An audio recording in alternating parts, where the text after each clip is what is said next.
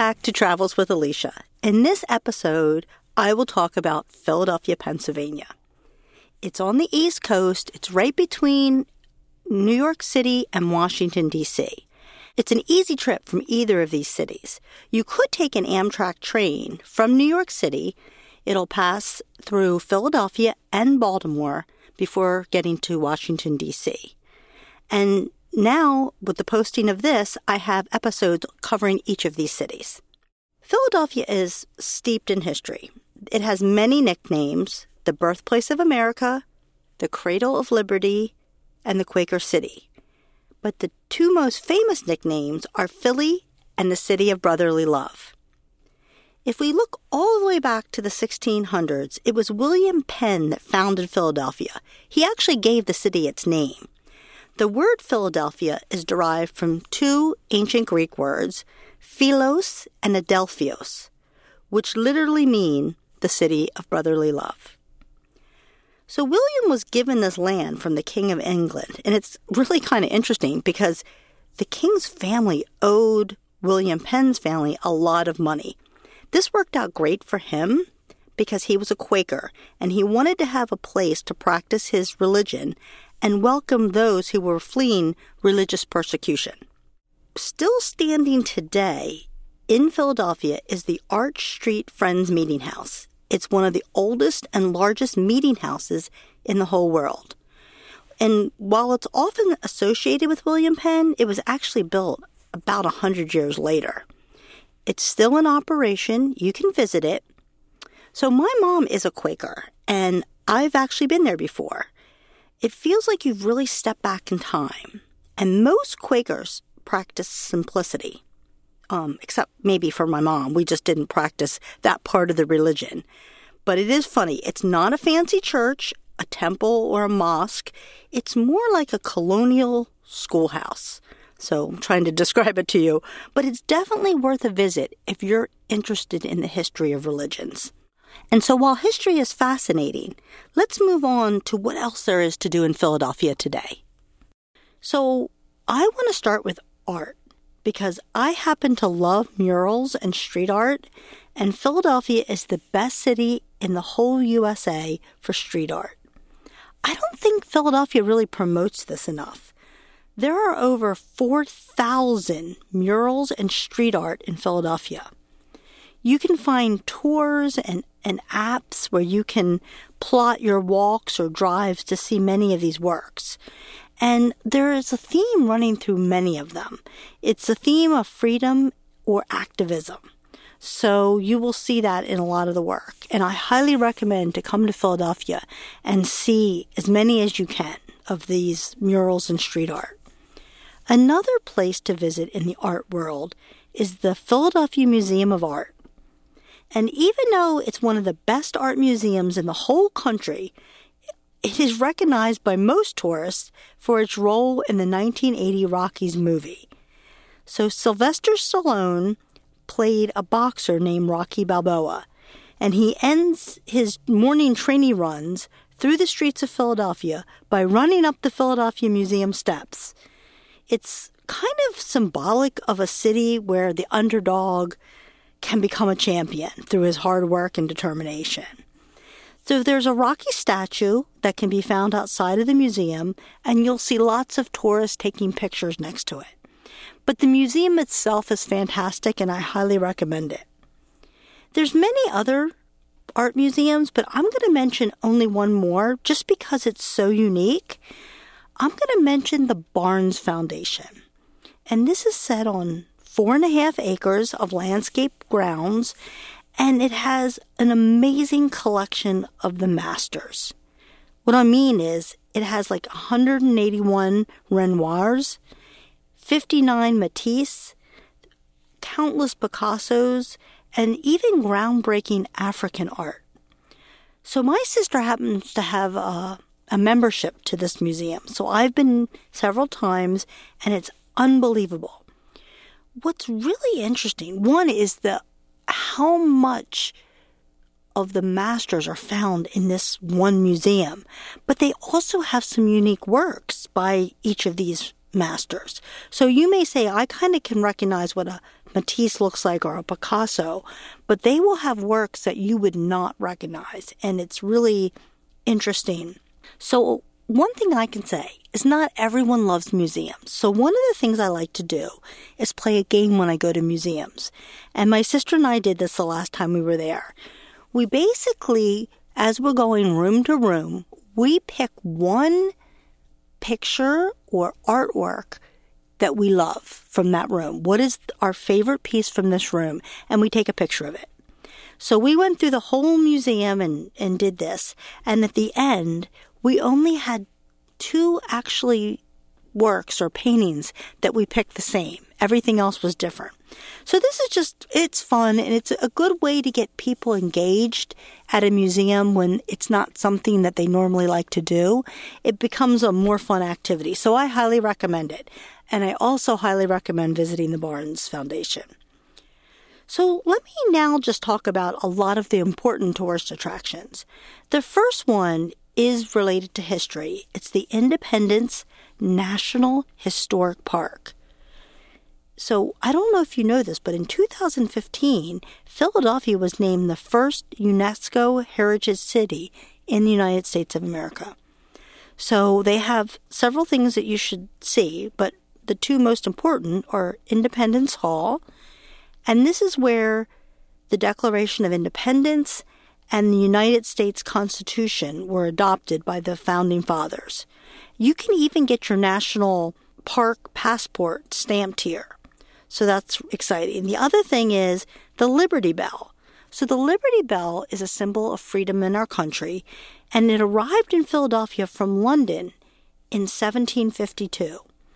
And they signed off that everything was fine with it, but they didn't even test it.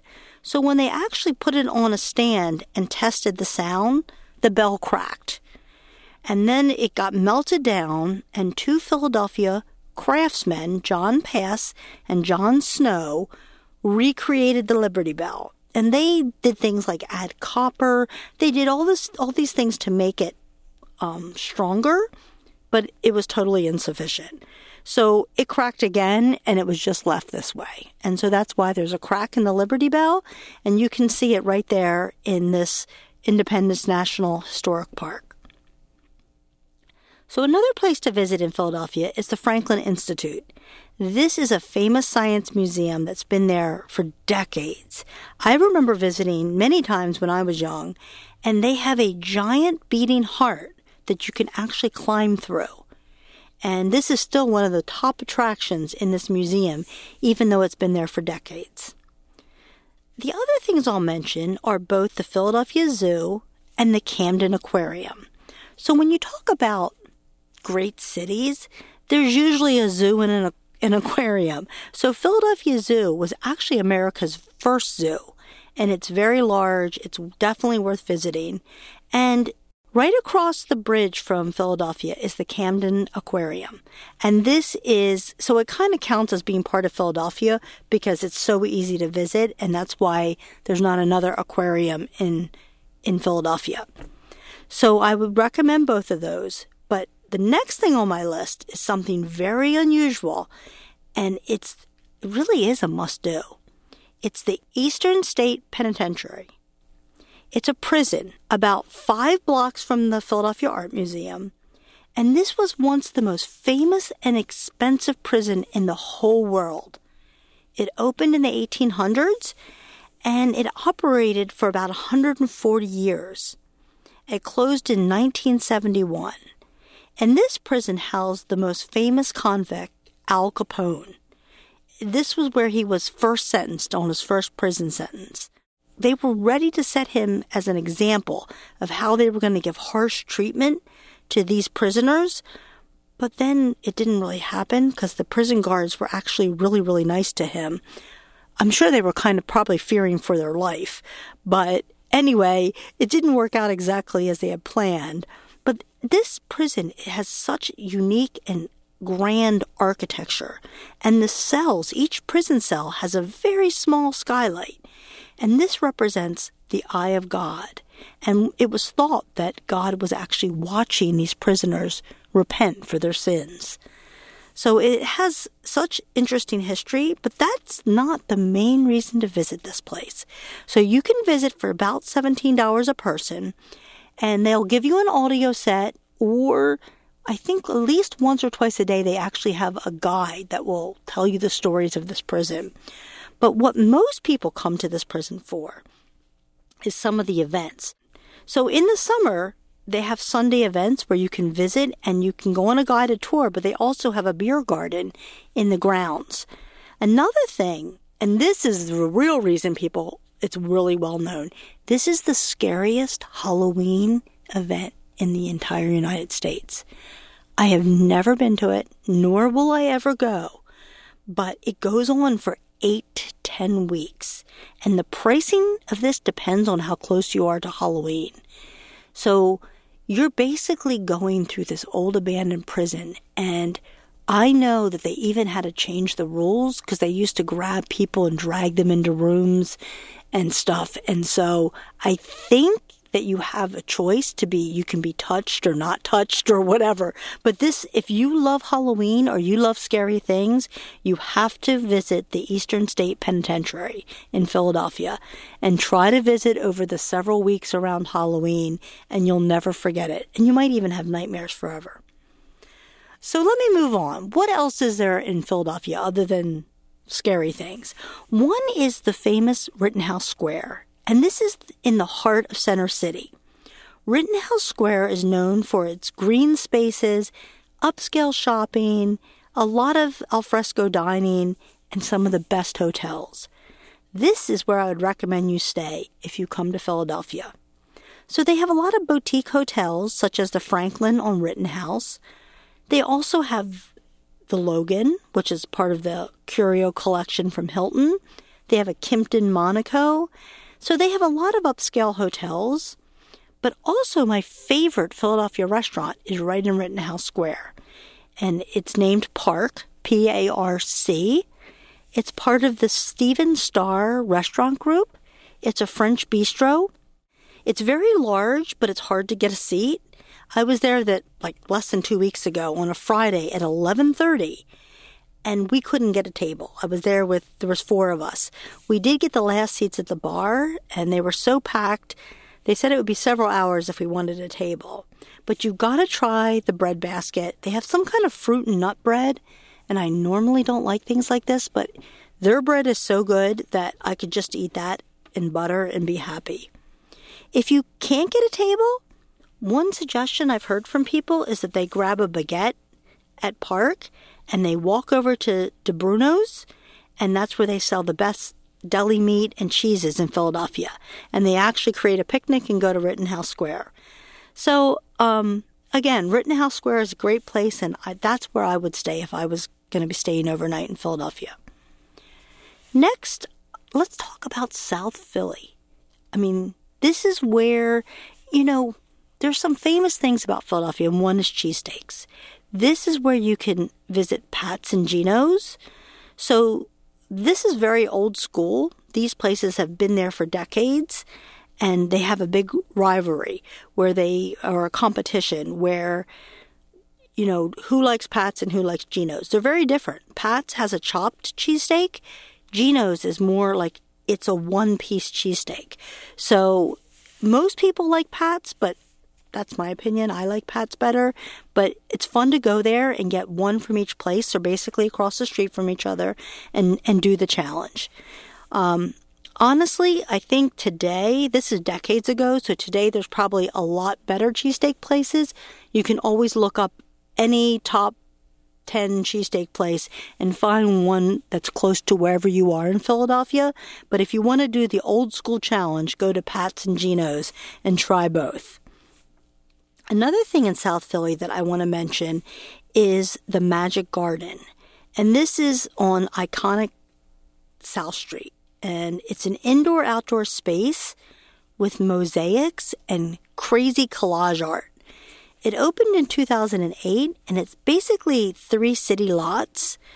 I've heard amazing things. I haven't been able to get there, but it's definitely something I'm going to do as soon as the weather warms up.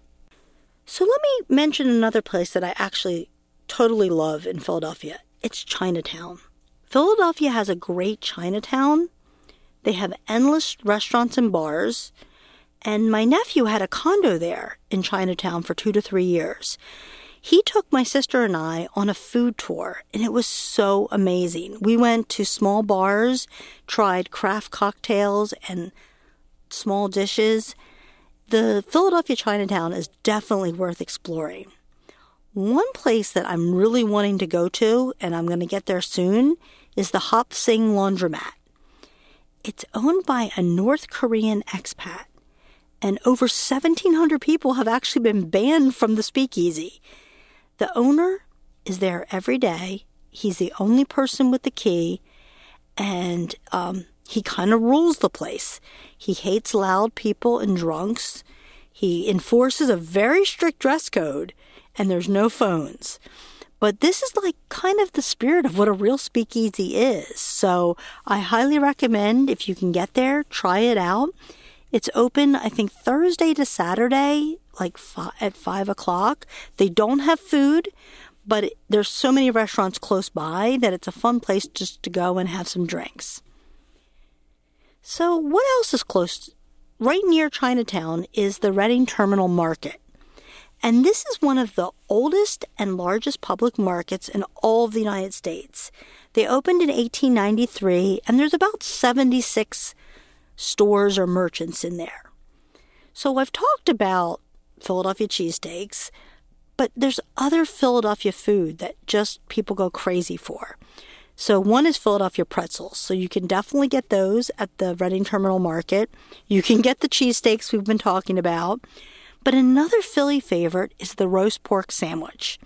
And there's a place in the market that received the best sandwich in the USA. And it's basically roast pork, provolone, and broccoli rabe.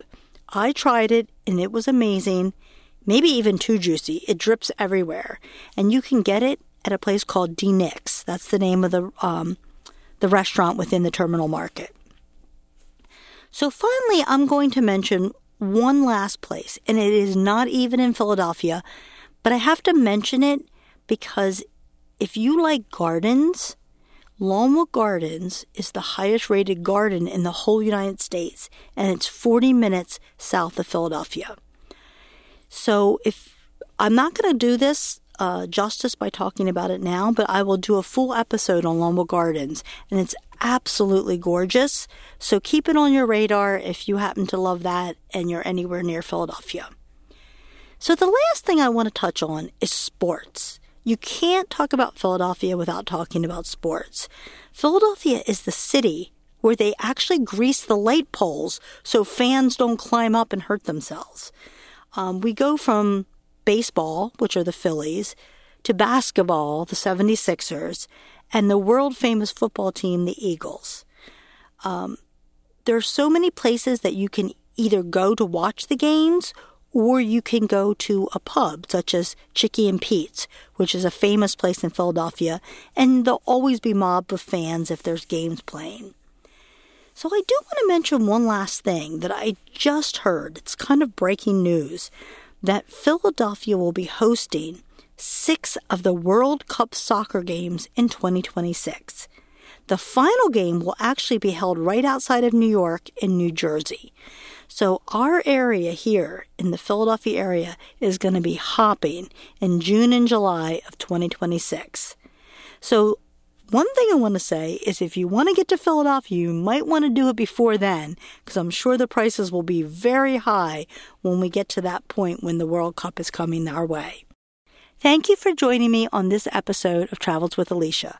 I hope you agree that Philadelphia is definitely worth getting to and visiting. Stay tuned for more episodes of Travels with Alicia.